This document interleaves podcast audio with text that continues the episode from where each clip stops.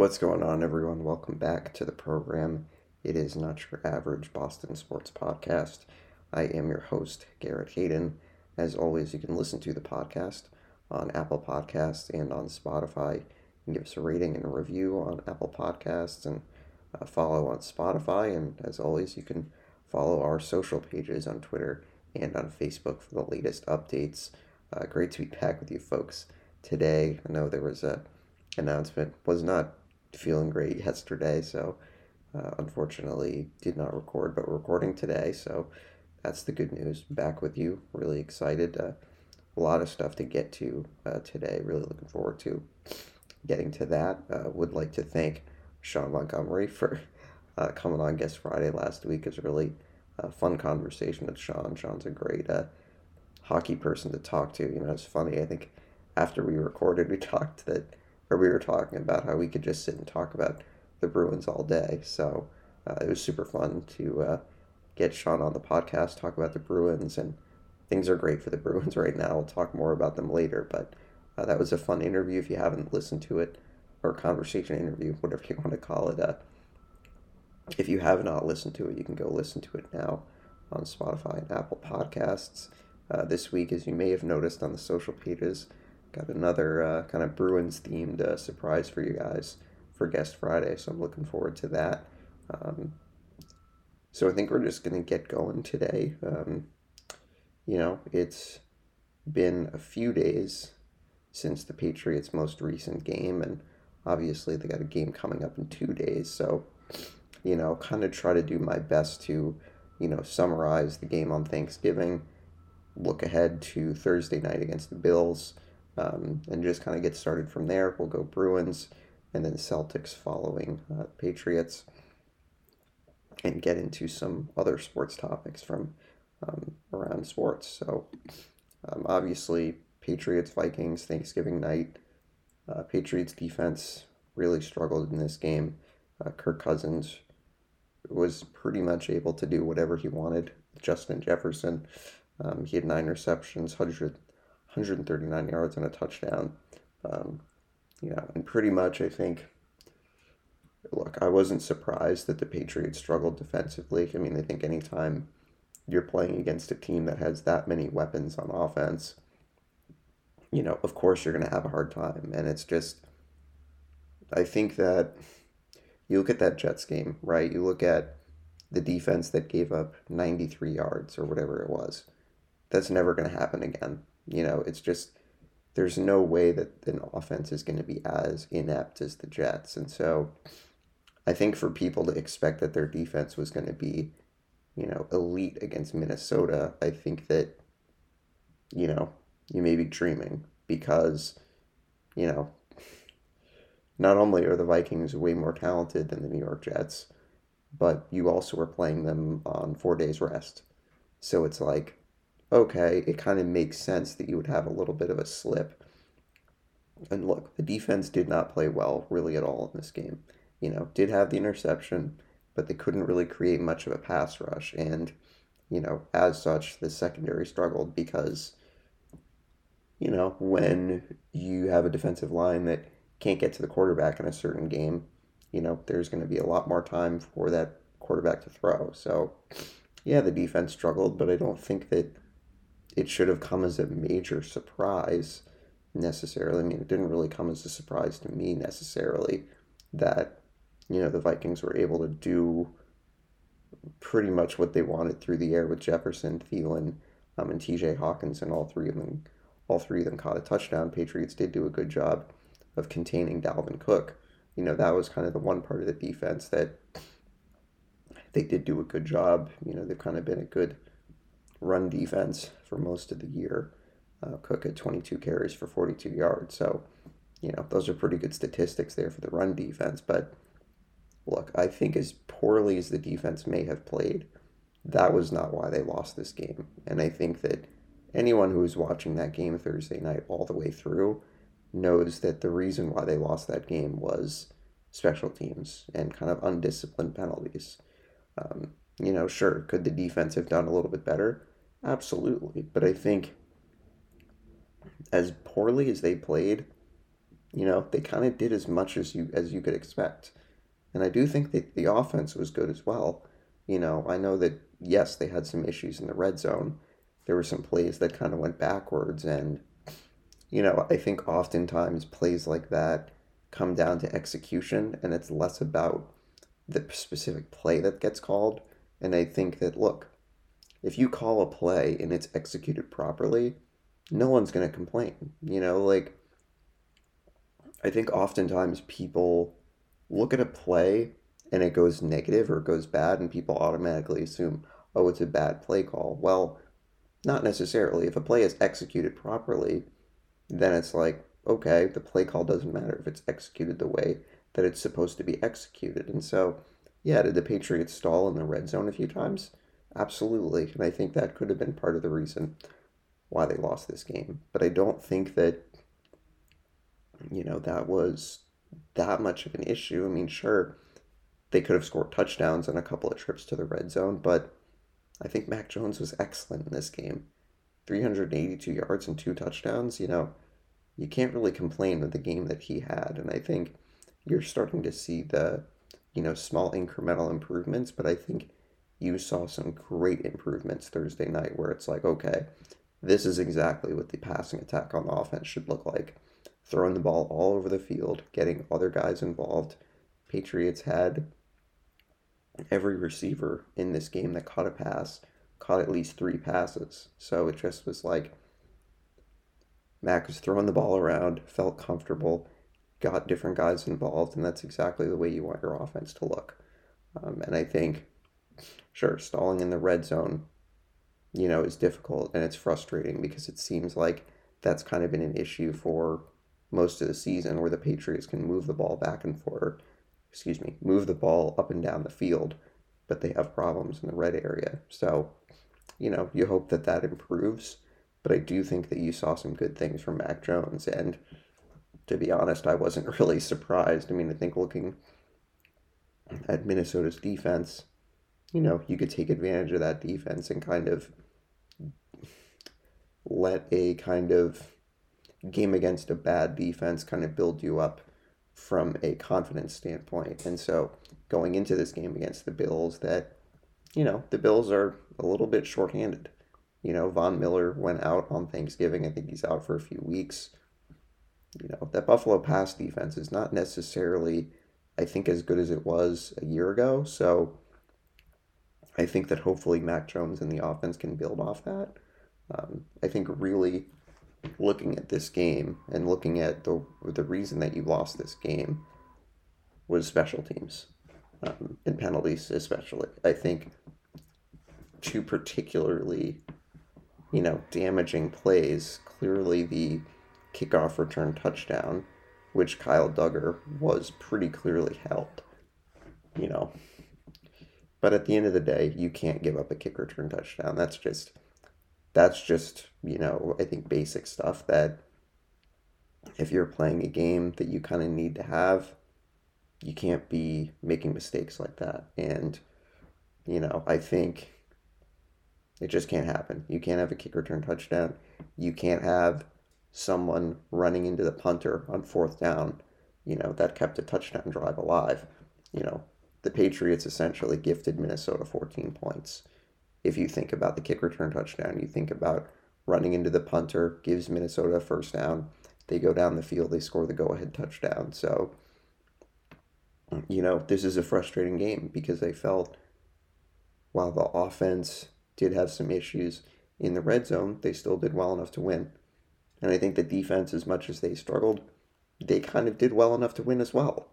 You know, as much as Minnesota had a lot of yardage, had a lot of touchdowns, you know, if the Patriots don't beat themselves and give up a kick return touchdown, you know, run into the kicker on fourth down,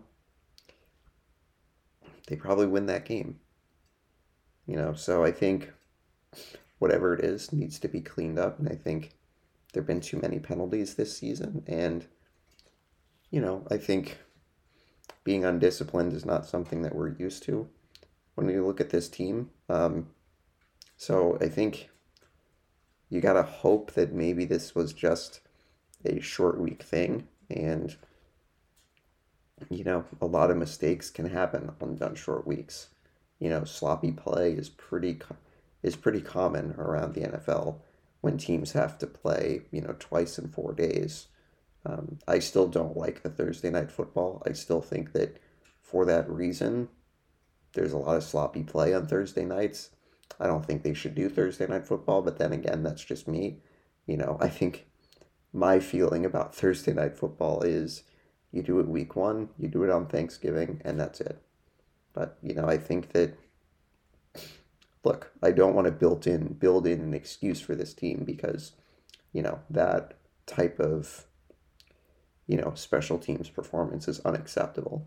You know, that can't fly on any NFL team. So, you know, it is frustrating because I think Mac Jones played one of his best games as a Patriot. I think clearly his best game this season.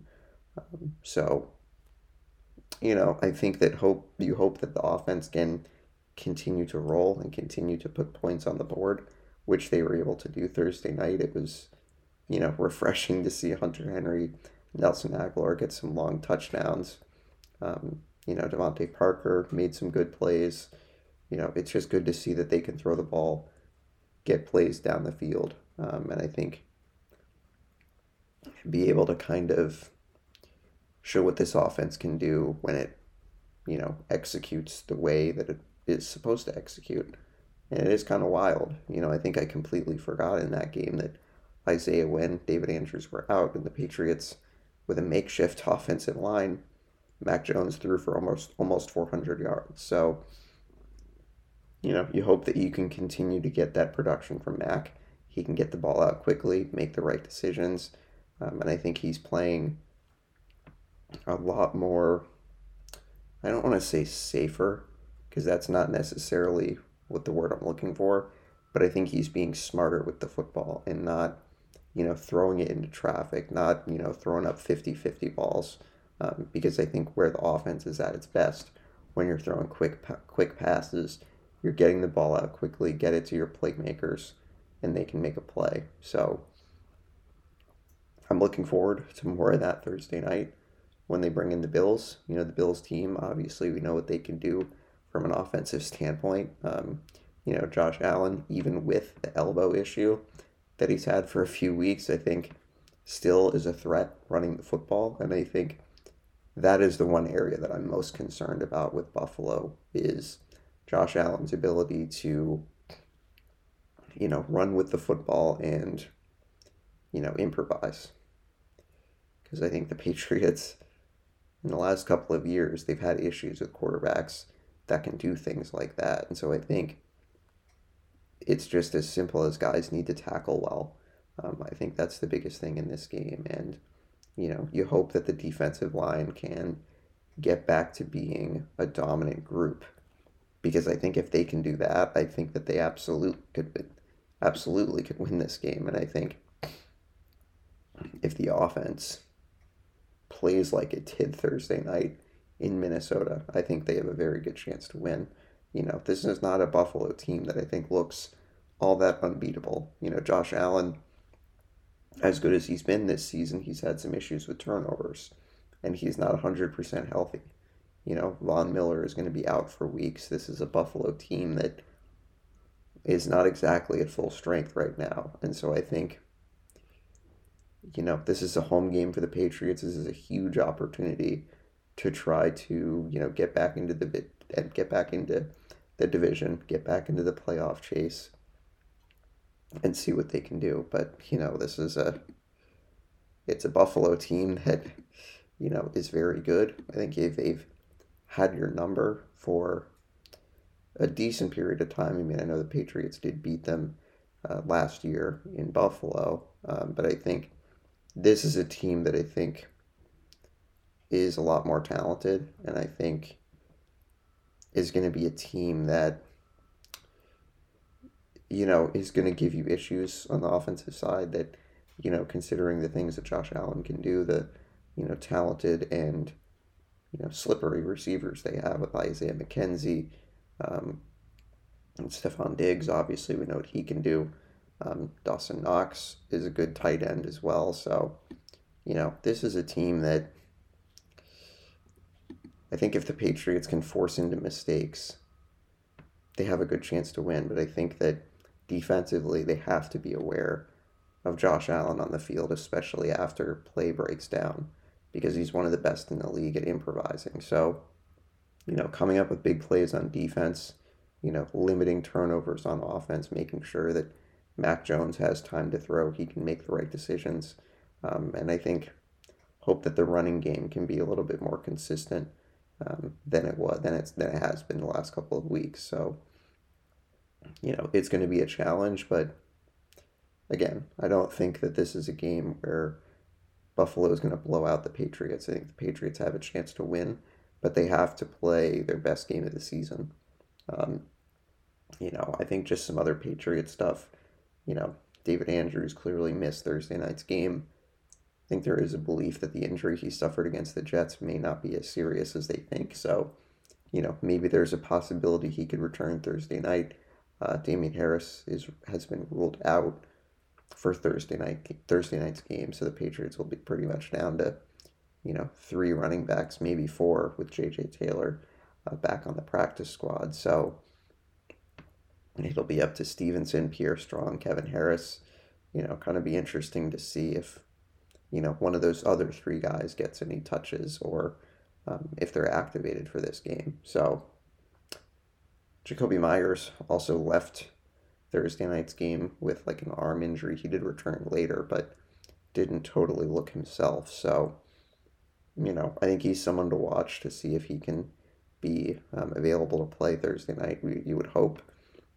But I do think that, not that an injury is ever a good thing, especially with the Patriots wide receivers, but I do think that Meyers' injury kind of forced Mac Jones to throw the ball to other guys and look to other guys and, you know, get DeVante Parker involved, get Nelson Agholor involved, get Kendrick Bourne involved. You know, I think it gave him the opportunity to say, okay, my most reliable receiver is not available.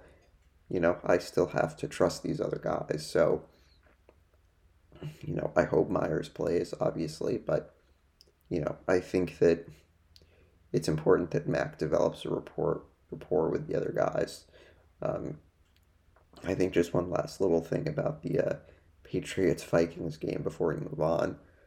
You know, clearly you look at the Hunter Henry play that I think very clearly should have been a touchdown, and you know the NFL cites a rule that doesn't exist. You know, it's just I don't know. It's just classic. It's just classic NFL pretty much for me. And you know, look, I don't want to sit here and say, oh, they should have had that touchdown. You know, they should have won the game. But it's like they did miss a pretty clear call that, you know, this surviving the ground thing is exactly what doesn't exist anymore in the rule book. So, you know, I don't really know what went what went wrong there. You know, I think it's pretty much the the rule got changed because of the Jesse James play that you may recall against the Patriots uh, a couple years ago that a pass was ruled incomplete after he kind of pretty clearly crossed the goal line um, and kind of, I guess, lost control of the ball, whatever you want to say.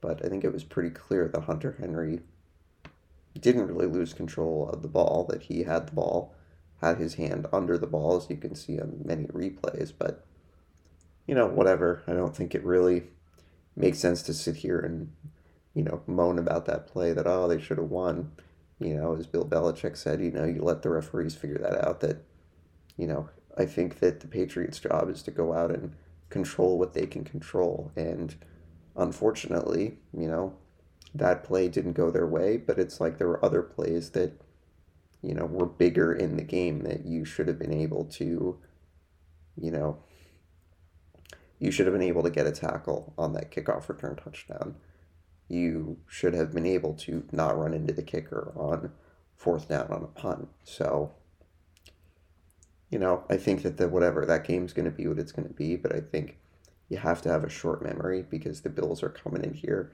um, and as much as they may not be at full strength, they're still a team that is a legitimate Super Bowl contender. So, you know, this is kind of a fairly important game for the Patriots within the division. One last thing I will say the Bills are 0 2 in the division. So, you know, this is not a slam dunk foregone conclusion game.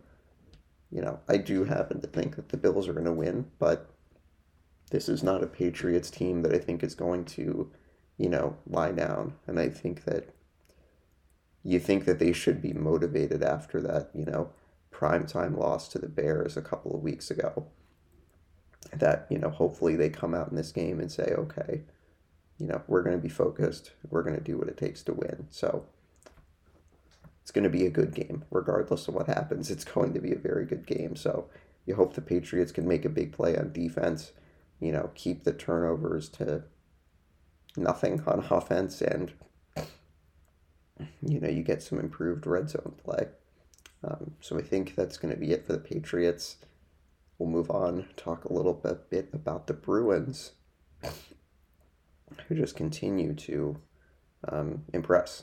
You know, I think that really you're kind of running out of adjectives to uh, describe how good this team has been. And I think just the way that they've been able to be so consistent and, you know, be kind of a team that really enjoys playing and really enjoys kind of going out there and doing things as a team, you know, is a lot of chemistry things, is what Sean and I talked about last week. Um, that this is a team that genuinely loves playing and loves playing for each other. And I think that that's been evident in some of the games recently. You know, the Bruins coming back from a two goal deficit to beat the Hurricanes on Black Friday, probably uh, one of the most entertaining games of the season so far. Bruins falling behind on two power play goals, and then the Bruins, you know, getting some goals to tie the game, and then David Pastrnak winning it in overtime. So, you know, that was, I think, the first game so far this season that the Bruins kind of were behind, and you kind of really didn't know what to expect. You know, how is this team going to respond to being in a two goal hole?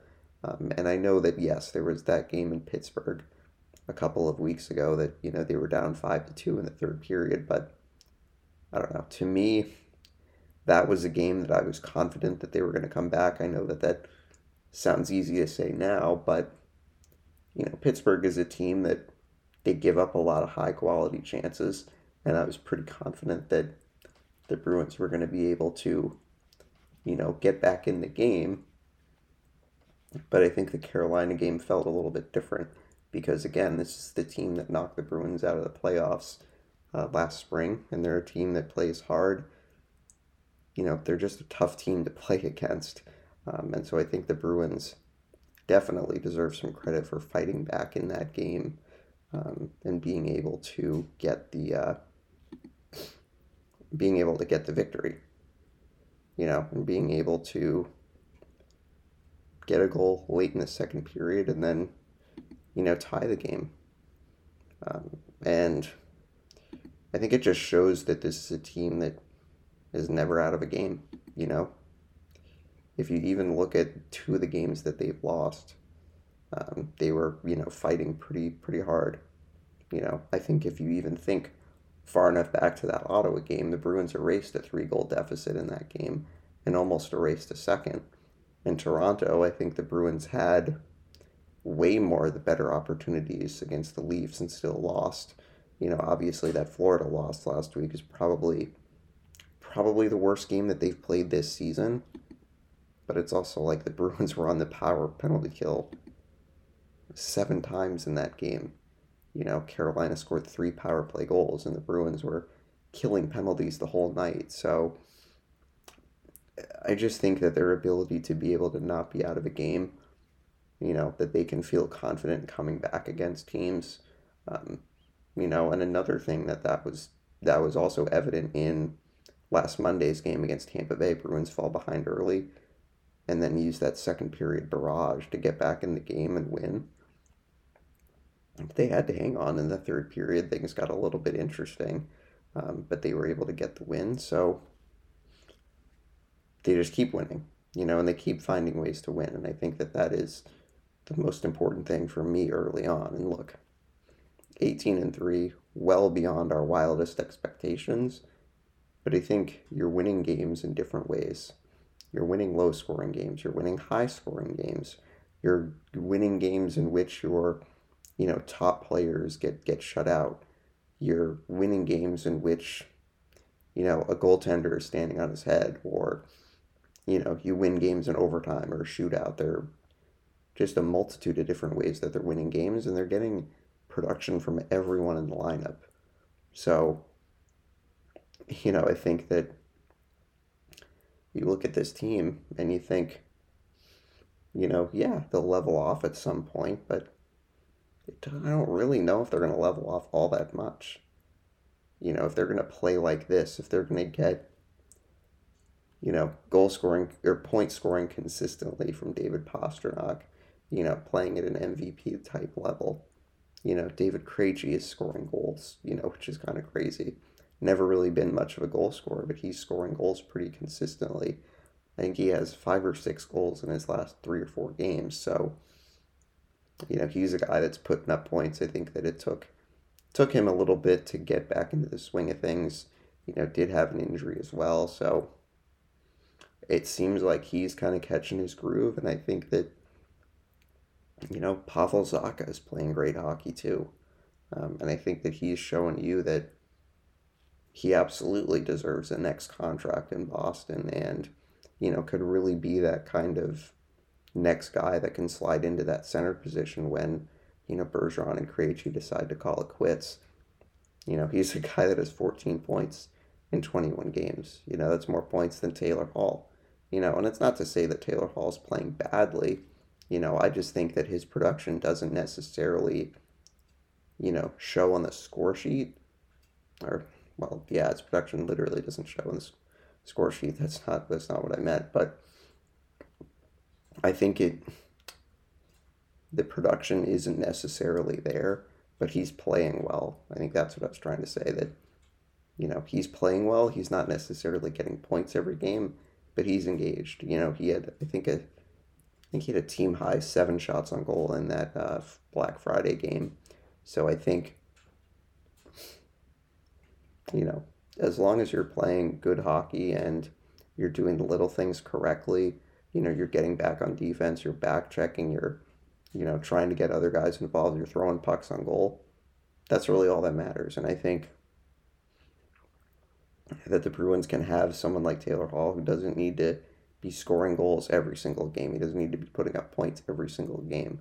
But as long as he's engaged and playing the way that you want him to, that's all that's all you know, that's all that matters. So it's also been good to see Charlie McAvoy back and, you know, reasserting himself um, into the lineup with a couple of big hits. There was uh, a massive hit that he laid on, I think it was Svechnikov in that uh, Carolina game. Um, but I think he's back and fully back. And, you know, I think feeling totally comfortable with the shoulder surgery. And, you know, I think. Um, he's a guy that I think I kind of didn't know what to expect when he came back from surgery, but the way that he's playing, you would never know that he had surgery. So it's just excellent that he can come back into the lineup, be a seamless transition. And the same thing for Marchand and Grzelczyk. And I know that that was a while ago, but, you know, they fit back into the team perfectly. So really impressed with, you know, Krejci, McAvoy, Zacha in particular. Um, but I think there just there's so many other guys that play at a consistent level every single night. They don't have to get points every single night, but as long as they're doing what it is that's expected of them, then that's really all you can ask for. So, you know, I think that it's an interesting time for the Bruins because Derek Forbort is close to returning, and I think that the Bruins did put Anton Stralman on waivers yesterday, so they have to do some salary cap maneuvering, which I kind of don't begin to even understand. But all I know is it'll be good to have Derek Forbort back because I think the penalty killing has been a little bit not as good not not as good as it was when he was healthy and so I think getting him back will be important. You know, I think the Bruins were top 5 in the league in penalty killing when Forbort was in the lineup and they've kind of fallen back to like middle of the pack since he's been out. So you got to hope that he can come back and you know stabilize things. The Bruins are still winning games, you know, even with these issues. So, you know, that's been good to see. Good to see that certain guys are stepping up and you know, as much as the penalty killing has not been as good since Forbort's been out, the Bruins did have to kill some extra penalties against Carolina, and they were able to, you know, keep them at bay and keep the game from getting out of hand. So, you know, they were uh, able to keep themselves alive in that game, but it'll be good to see uh, Forbort back. You know, Trent Frederic, I think, had left the game against Tampa Bay with an injury. Craig Smith had come in and played the next two, and then I believe Craig Smith um, got injured, and I can't remember if it's an upper body or lower body, but I think Trent Frederic is expected uh, to be back in the lineup possibly as soon as tonight. So obviously, the little injury to him hasn't kept him out too much longer. So you hope you can see him tonight against Tampa. Uh, Linus Ullmark was hurt in the Carolina game as uh, there was like a net mouth scramble. Connor Clifton landed on top of him. Um, but it seems like Ullmark's fine. You know, I think he was at practice yesterday, and I think they expect him to be available tonight, whether that's a backup or um, in goal. So hopefully it was just a little bit of a stinger, but it was kind of a scary look as he was, you know, down on the ice for a few minutes on Fridays during Friday's game. So good to have him back. You know, it was when I was writing up the, uh, you know, things that I was going to talk about this week on the podcast. I had written that, oh, okay, the injuries to some of these guys may open up opportunities for guys in Providence, but clearly, you know, Frederic and Ullmark are, you know, going to be okay and are going to be available to play. So may not open up opportunities, but uh, I am kind of curious to see, you know, as I talked about Forbort and, you know, the cap, uh, the salary cap gymnastics that the Bruins have to do to, you know, get compliant. It'll be interesting to see what they do. You know, I don't know if it's a Mike Reilly going out the door, and I do believe that even if Anton Stralman is claimed off of waivers, the Bruins still need to um, like get rid of like five hundred thousand um, dollars off their books. So I'm not really sure how they're going to do that. You know, Mike Reilly's been in Providence, and I think he's been playing, which is I think good to see. You know, I think Sean and I talked about this last week that you know he's a guy that is willing to go down and play in Providence, but you know, I don't think that's going to be a long term thing. I do think that the Bruins will try to look to trade him, but it's like I feel like the Bruins probably have, you know, and they've put him on waivers twice and no one's claimed him. So I don't know. It's kind of a it's kind of a weird situation, but they're gonna have to they're gonna have to move someone. You know, they're not gonna be able to keep all these guys, you know, on the team. And even if Stralman gets gets uh, claimed, the Bruins will still have to figure something out. So it'll be interesting to see what happens there. Um, but I think it'd be good to get Derek Forbort back in the lineup. Uh, he was practicing the other day with Connor Clifton, so you got to think that maybe he's very close to returning. If it's not tonight, then maybe it's Saturday against Colorado. Um, but it should be a good matchup for the Bruins tonight against Tampa. This is a team that you know clearly gone to the finals three times. Uh, this is a team that the Bruins just faced in Tampa with a 5 3 win last week. So you can bet Tampa Bay is going to be motivated. They just came off a overtime win in Buffalo last night, so they'll be playing a second of a back to back. But, you know, good measuring stick for the Bruins um, tonight against the Lightning and then Saturday against Colorado. So that's going to be really interesting. You know, I think glad that the Bruins are getting some days off, you know, two day two games in a week, you know, is pretty good. I think you'll take that. Um, so it's just good that you know some of these guys that have had injuries can have time to heal. The Bruins can get some rest after you know playing a lot of games recently. You know they played a game. Uh, they had a week stretch where they played a game every other day. So good for them to get some rest um, but you're going to have some motivated teams coming in Tampa Bay and Colorado. Both of those games are going to be really fun to watch. So hopefully the Bruins on their best foot. Unclear whether uh, Jerry Swayman or Ullmark will get the start uh, tonight for the Bruins. Um, So that's what the Bruins had this week Tuesday night, tonight against Tampa, and then Saturday night against Colorado. So I think we're going to move on, talk a little bit about the Boston Celtics, the other uh, tenant of TD Garden, who have uh, just continued to play pretty, you know, ridiculously impressive basketball. Um, over the last couple of games, they had their nine game winning streak snapped in Chicago uh, last Monday, but the Celtics have reeled off four straight wins, uh, a couple wins against Dallas and Sacramento. A surprising Sacramento team that's actually been pretty good out of the gate. Um, and then the Celtics just ridiculously impressive offensively um, in the last two nights 140 points last night, 130 points the night before. You know, just a team that is operating at such a high efficiency on offense, and it's really been fun to watch because you have had the last two nights key guys that were out. Jayson Tatum didn't play Sunday night against Washington, um, and then Jaylen Brown didn't play last night. Al Horford actually didn't play last night either, so Blake Griffin started. Uh, the game last night was just uh, it was a sight to behold. It really was. Uh, the Celtics, I think, played probably, I think, easily their best offensive game of the season um, with 140 points, scored 40 points in two quarters, shot 59% from the game, 40, yeah, 59% for the game, 46% from three point range. It was just a uh, offensive showcase. Marcus Smart probably had his best game as a Celtic, in my opinion. 22 points, 15 assists, couple steals. Um, and just did everything in this game. Six made threes. Jayson Tatum had four made threes. Sam Hauser, Malcolm Brogdon, three threes off the bench. Payton Pritchard made a couple.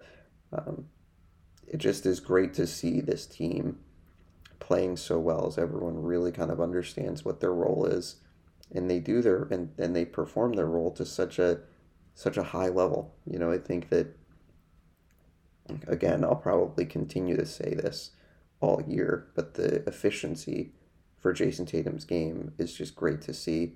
Um, you know i think 15 for 28 you know is a lot of shots but i think he can usually be you know, very economical with his shots and you know can sometimes take too many threes but i think just is so efficient so many different ways that he can score so many different ways that he can beat you and i think you know we've seen some games this year where he struggles to score but he's been able to get other guys involved and i think you're truly seeing a player that is absolutely a top five player in the nba whether or not he's an mvp you know, that's up for debate. I don't really want to talk about that right now.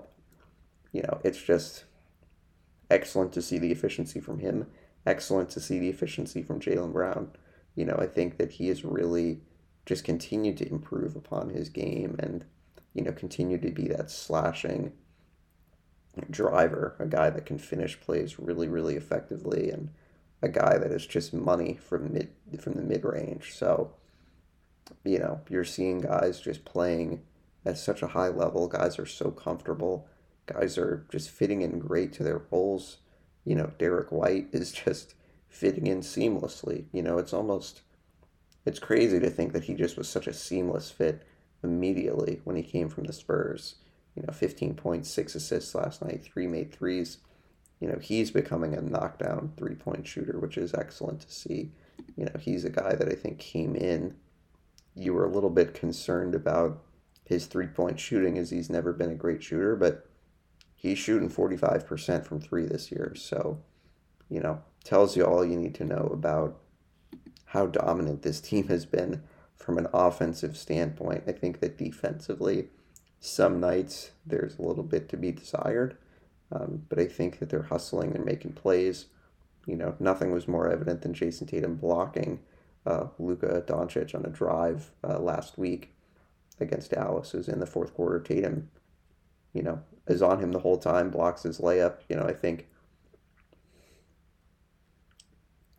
you're just seeing a guy that just loves to play, and the Celtics pretty much had to hold him out of, you know, Sunday's game um, with you know that ankle injury that he's nursing. But you know, it's hard to keep him out of games. But I do think the Celtics do need to do a better job of just giving him some nights off, giving Al Horford nights off. They've been doing that for most of the season, so you know, I think that anytime guys sit, there are guys on the bench that can, you know, come in and do an excellent job to fill in.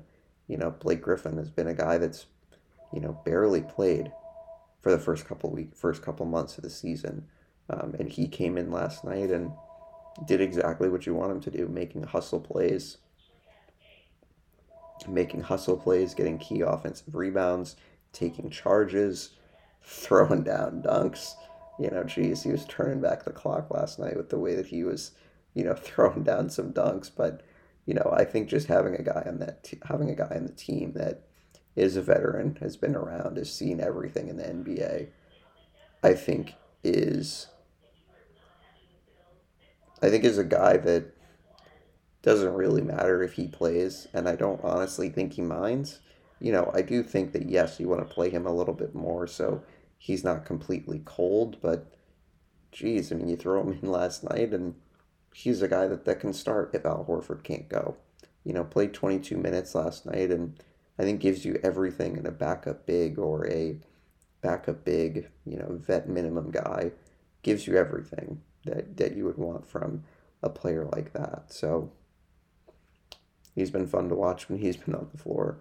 You know, Payton Pritchard has also been fun to watch as well. You know, he's a guy that, again, hasn't really played a lot of minutes, but I think when he comes in, he's hungry and he's willing to get involved. And I think, you know, this is just a team, and I've barely even mentioned Sam Hauser and Luke Kornet, you know, who are developing nicely into their roles. You know, Sam is becoming a guy that's a catch and shoot knockdown shooter, but he can also, you know, guard fairly well. You know, he's a guy that does have a little bit of offensive ability other than just a catch and shoot three point guy. You know, he can stay with guys, he can guard guys. And, you know, Luke Kornet is, I think that honestly, he is a player that has most surprised me this season. You know, his defensive ability, you know, his ability to, you know, finish off plays, you know, play hard. You know, you could see, you know, had the, had a sequence last night where you know, had a tip dunk, had an alley oop, you know, had a great, you know, drove to the basket on a great feed from Marcus Smart, you know, doing everything that you want from like a backup center. Um, and I think that it gives you confidence that, yeah, Rob Williams will come back and probably will play a lot of minutes, but you can feel confident that you have guys like Kornet, guys like Blake Griffin to come in off the bench to spell him. So, you know, I think and I was thinking about this the other night. This probably is the deepest Celtics team that I can remember since the championship team in 2008. You know, you have obviously your top players and they're your best players, but you have role players that, you know, I see some of the I see some of those 08 role players in guys on the team right now. You know, I see Payton Pritchard. You see a little bit of Eddie House in him, the way that he can knock down threes and play with high energy you know, you see someone like Blake Griffin who's selling out, making hustle plays, and you see someone like PJ Brown who is a really, you know, little used reserve on that 08 team, but also came, but always came up with, you know, the hustle plays, knocking down shots when they needed it, coming up with a big rebound when they needed it. So I don't want to say that this team's going to win the championship or anything like that, but they look really, really deep and really, really good right now. And you know, Malcolm Brogdon's another guy who's played unbelievable, has given the Celtics exactly what they need. You know, it's a guy that gives you exactly what you need off the bench. And I think, you know, everyone knows their role and they perform their role really, really well. And I think it's given you confidence that they can go against the best teams in the NBA and, you know, not be overmatched. The upcoming schedule does look very interesting for the Celtics team is, you know, they go on the road, play some West Coast teams. Um, but it just is great to see them playing at such a high level offensively, being efficient, you know, playing the offensive basketball that I think just fits into everyone's game. And I think that, you know, offensively, there were always some, I don't want to say concerns coming into the season, but, you know, just wondering, okay, how are they going to play offensively with a new coach? You know, are they going to be able to play with pace? Are they going to be able to keep that up? And I think the answer is is a, is a resounding yes. Twenty one games in, that you're you know about a quarter of the way through the season, and I don't think there's an NBA team that's even close to the Celtics um, in terms of how well they're playing. I mean, you do have Milwaukee, who is probably the one team that I'm most concerned about in terms of giving the Celtics a run for their money, but you know, this is a team that's playing at such a high level, and you know, they're really not a team that you should count out. Um, but I think it will be interesting these next couple of weeks as the Celtics play some really good teams. You know, play Miami twice this week. They play them tomorrow and Friday, both games at the Garden. And then the Celtics go on the road for six in a row against Brooklyn, Toronto, Phoenix, Golden State, the Clippers, and the Lakers. So it's a pretty big opportunity to, you know, see what they're truly made of. It's not like the Celtics have played, you know, bad teams the whole time, but I think playing good teams and playing good teams in a row, you know, is really going to tell you where they're at. But, you know, 17 and 4, I can't really complain very much, you know, with with how well they're doing, with how well, with how well they're doing, with how well the uh, Bruins are doing. Both TD Garden teams doing um, excellent to start the season. So it's an exciting time to be a Bruins fan, exciting time to be a Celtics fan. Celtics again play the Heat twice this week, and then we'll play a Sunday evening game in Brooklyn. So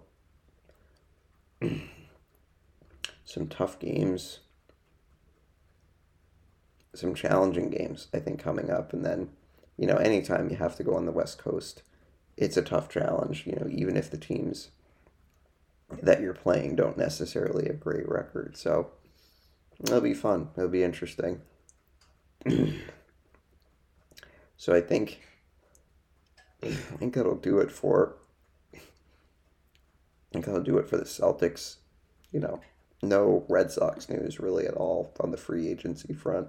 Um, I did think that they had signed a relief pitcher from the Mets his name is escaping me right now. Um, but I don't think that there's been anything major in baseball free agency. You know, the Astros signed uh, Jose Abreu yesterday, which, you know, geez, the rich get richer there. So, uh, but we'll certainly keep you updated throughout the off season. You know, probably once the big names start to fall or start to come off the board we'll probably get Eric Bellier in for a off-season update, but we'll let you guys know when that happens. So I think kind of give you some notes from around uh, the sports world. I think we're going to start giving you guys an update on the World Cup in Qatar. Um, there are two games that actually are playing right now as we speak. Uh, Group A is finishing. Uh, Senegal has a 1 0 lead over um, Ecuador and the Netherlands leading Qatar one nothing. So if we take a look at the World Cup and take a look at uh, the tables, as they say, or the you know group standings, each team has played. Every team has played two games, so we are now in the you know final group stage games. So I think Qatar has already been eliminated as they did not win either of their first two games.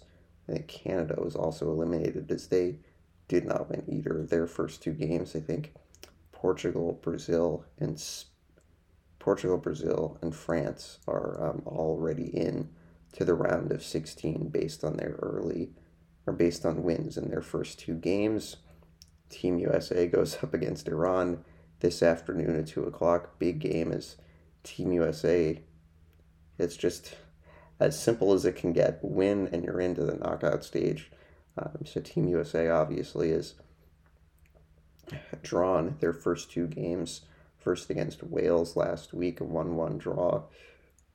Pretty disappointing result. I think if you consider that Team USA was able to get off on the right foot, Tim Weah getting the goal in the first half, And then the defense kind of just was on their heels in the second half. Walker Zimmerman with a bad foul in the box. Gareth Bale scores the, the penalty kick, ties the game. So, you know, Team USA definitely left points on the table in that game.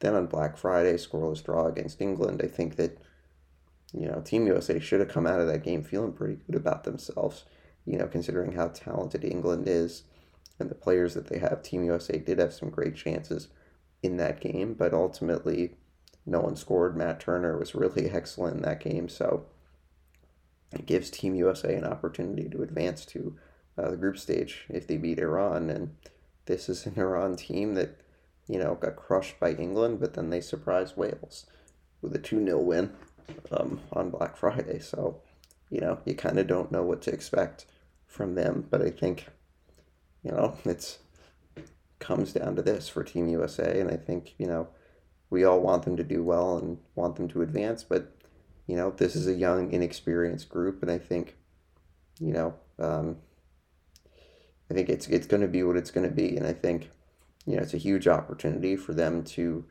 you know, show that they can win a game when, you know, their backs are against the wall. You know, I think that really this is the first time that this group has had to, you know, really desperately win a game to advance. That it's like, you know, I think in World Cup qualifying there were games that they got draws and they kind of maybe didn't finish qualifying as strongly as you would have liked. But I think it's like, okay, this is a game where it's like do or die.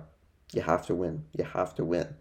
Um, so, you know, I think clearly if they don't win, it'll probably be disappointing. And, you know, I think that this was a team looking at this group that they should have been able to advance. But hey, you never know. You don't know what's going to happen. I think that's been the beauty of this World Cup is there have been a couple teams that have been sure favorites that have lost. So, you know, it'll be interesting to watch. So, uh, USA and Iran at 2 o'clock, Wales and England at 2 o'clock. Um, I think that all four teams are, could, or all four teams are alive, that in theory, any of the two teams could advance to the knockout stage. So we will see. Uh, taking a look at some uh, scores from the NFL this week in week 12. We're going to take a look at the standings as well. Uh, obviously, the games on Thanksgiving were actually kind of pretty interesting. Yeah, the Bills beating the Lions at Ford Field 28 25. Uh, Tyler Bass with the game winning field goal. Bills win. Improved to 8 and 3. Lions fall to 4 and 7. Um, you know, this was a game that you know, you hope the Patriots can maybe take a page out of um, Detroit's book that I thought the Lions played pretty well in this game. They were able to, you know, come up with big plays. You know, ultimately couldn't get the win, but I think, you know, this is a Buffalo team that people thought at the beginning of the year that they're invis- they're invincible. I think it's very clear that they're not. So I think at this point the Patriots might be getting them at a good time. So you know, it'll be interesting to see how they do Thursday night. And then the Cowboys beating the Giants 28 to 20. Uh, CeeDee Lamb, Ezekiel Elliott, and Dak Prescott were uh, impressive in this game. Cowboys improve to eight and three in the win. Giants fall to seven and four. Um, on Sunday, there were some interesting games. The Browns beat the Buccaneers in overtime as uh, Nick Chubb ran in for the game-winning touchdown overtime. Buccaneers fall to five and six. Browns are four and seven after the win. The Bengals outlasting the Titans twenty to sixteen. In Tennessee is a pretty big win for the Bengals as they got back into playoff positioning.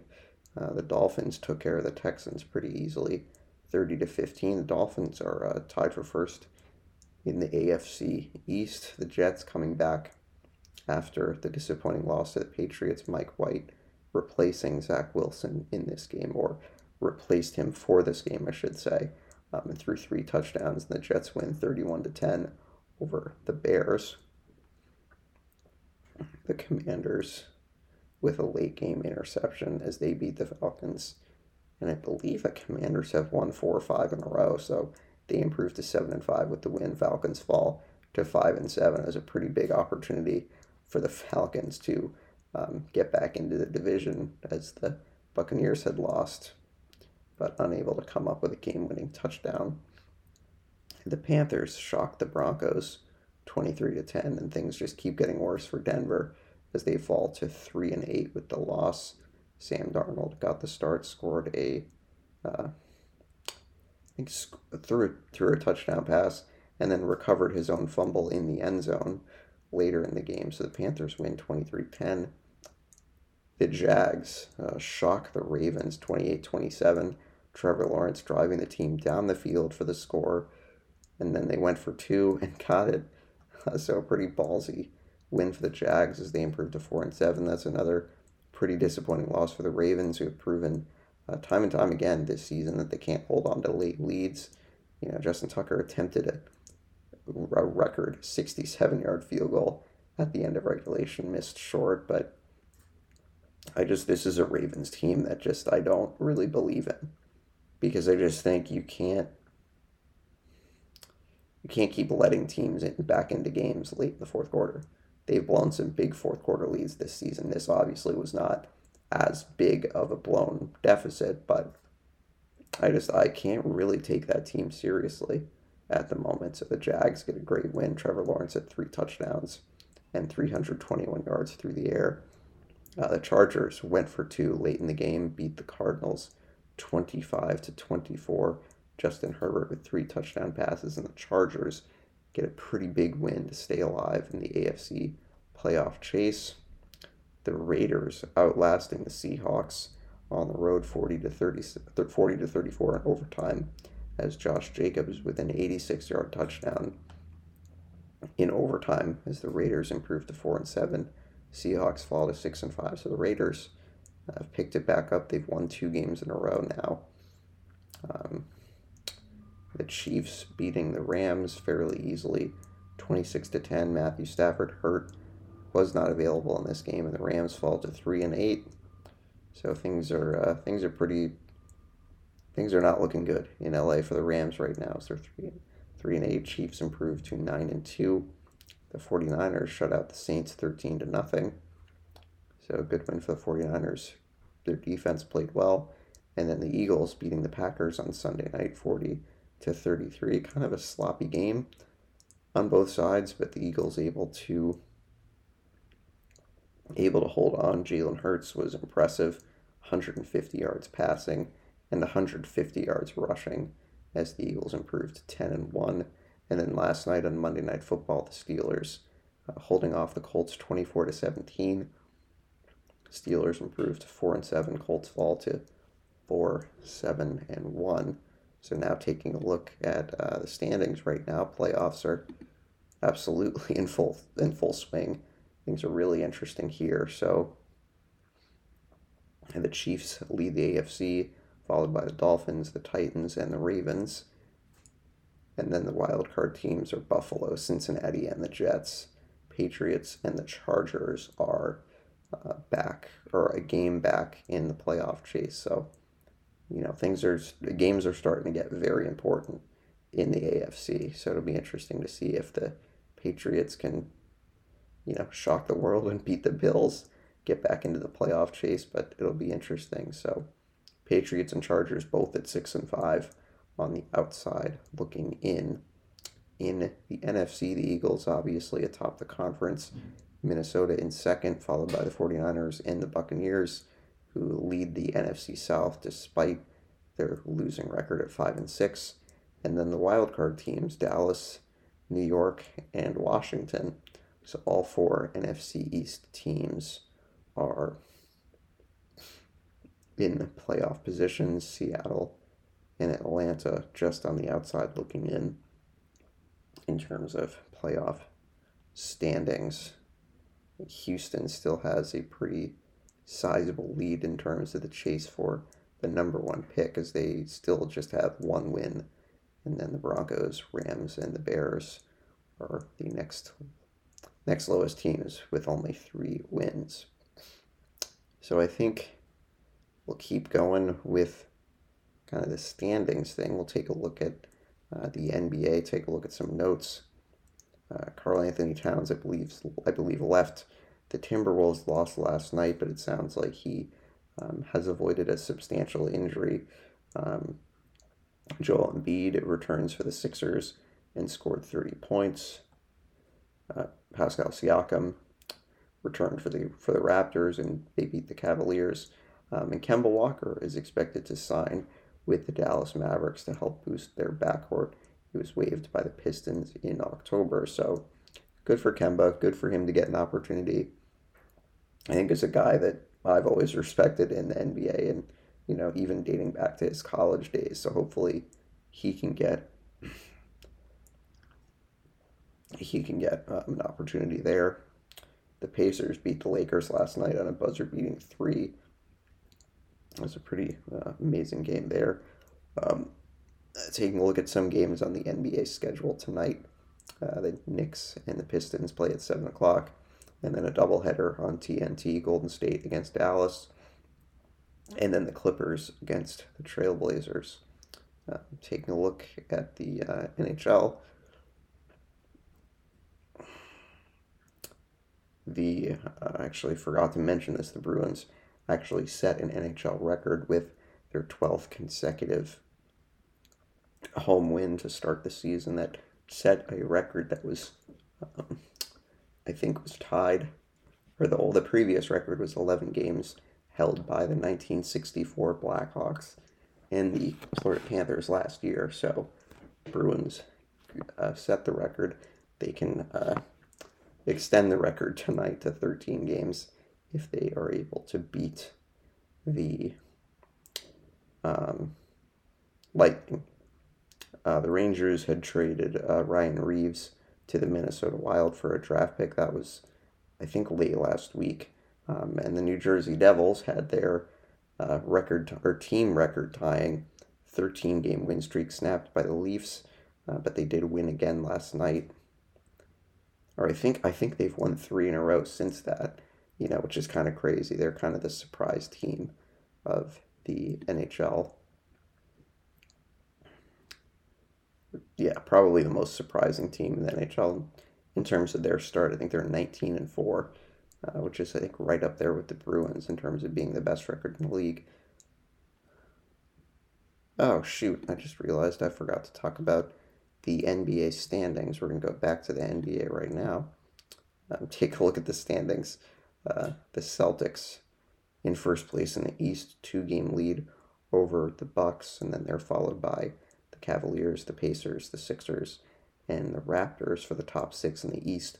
And then in the play in positions, you have Washington, Atlanta, Brooklyn, and Miami. In the Eastern Conference, the Suns lead the West. Celtics will play the Suns next week. Suns lead the West by a game over Denver, and then the top six as follows is New Orleans, Memphis, the Clippers, Portland. Um, in the play-in positions, Sacramento, Golden State, Utah, and Minnesota. So I think we'll take a look. Yeah, we'll go back to the NHL and take a look at the standings. Uh, Bruins obviously atop the Atlantic, although you have the Toronto Maple Leafs that are just right behind the Bruins, just three points back of first place in the Atlantic, and then Tampa Bay is in third in the Metro. New Jersey leads the Metro by eight points over the second place Islanders, and then they are followed by the Hurricanes, and then in wild card spots the Red Wings and the and the Penguins. Usually around this time, it's a decent. It gives you kind of a decent picture of playoff teams, um, kind of the quarter pole of the season, if you will. But I don't think that, that those standings are the end all be all. I still fully expect the Rangers to be a playoff team. I kind of expect the Panthers to be a playoff team too, but obviously we'll see. And then in the West, the top three in the Central Dallas, Winnipeg, and Colorado. And then in the Pacific, Vegas, Seattle, and Los Angeles and then in the wild card spots, Edmonton and Minnesota. So a lot of games on the NHL schedule tonight. Obviously, the Bruins and the Lightning at seven. Also at seven o'clock, the Sharks and the Canadiens, the Hurricanes and the Penguins, and then at 7.30 the Islanders and the Flyers, and then at 8 o'clock Anaheim against Nashville, Colorado against Winnipeg, and then some late games for you 9 o'clock Florida and Calgary. Obviously, there was the, the big trade in the offseason between those two teams, so they'll play in Calgary at 9 o'clock, and then at 10 o'clock Washington and Vancouver, and then at 10.30 Seattle and the LA Kings. So I think that probably probably will do it. Probably going to do it for me this week. Uh, glad that I could uh, be back with you folks today, um, even though I wasn't with you yesterday. But yeah, I think um, as always, you know, listen to listen to the podcast. Let me know what you think. Um, Spotify, Apple Podcasts. Let me know what you think. You know, on the Twitter page, on the Facebook page, or get in touch with me. Get in touch with me any other way. Um, but yeah, everyone have a great rest of your week. Go Team USA, and uh, we will uh, talk to you on Friday.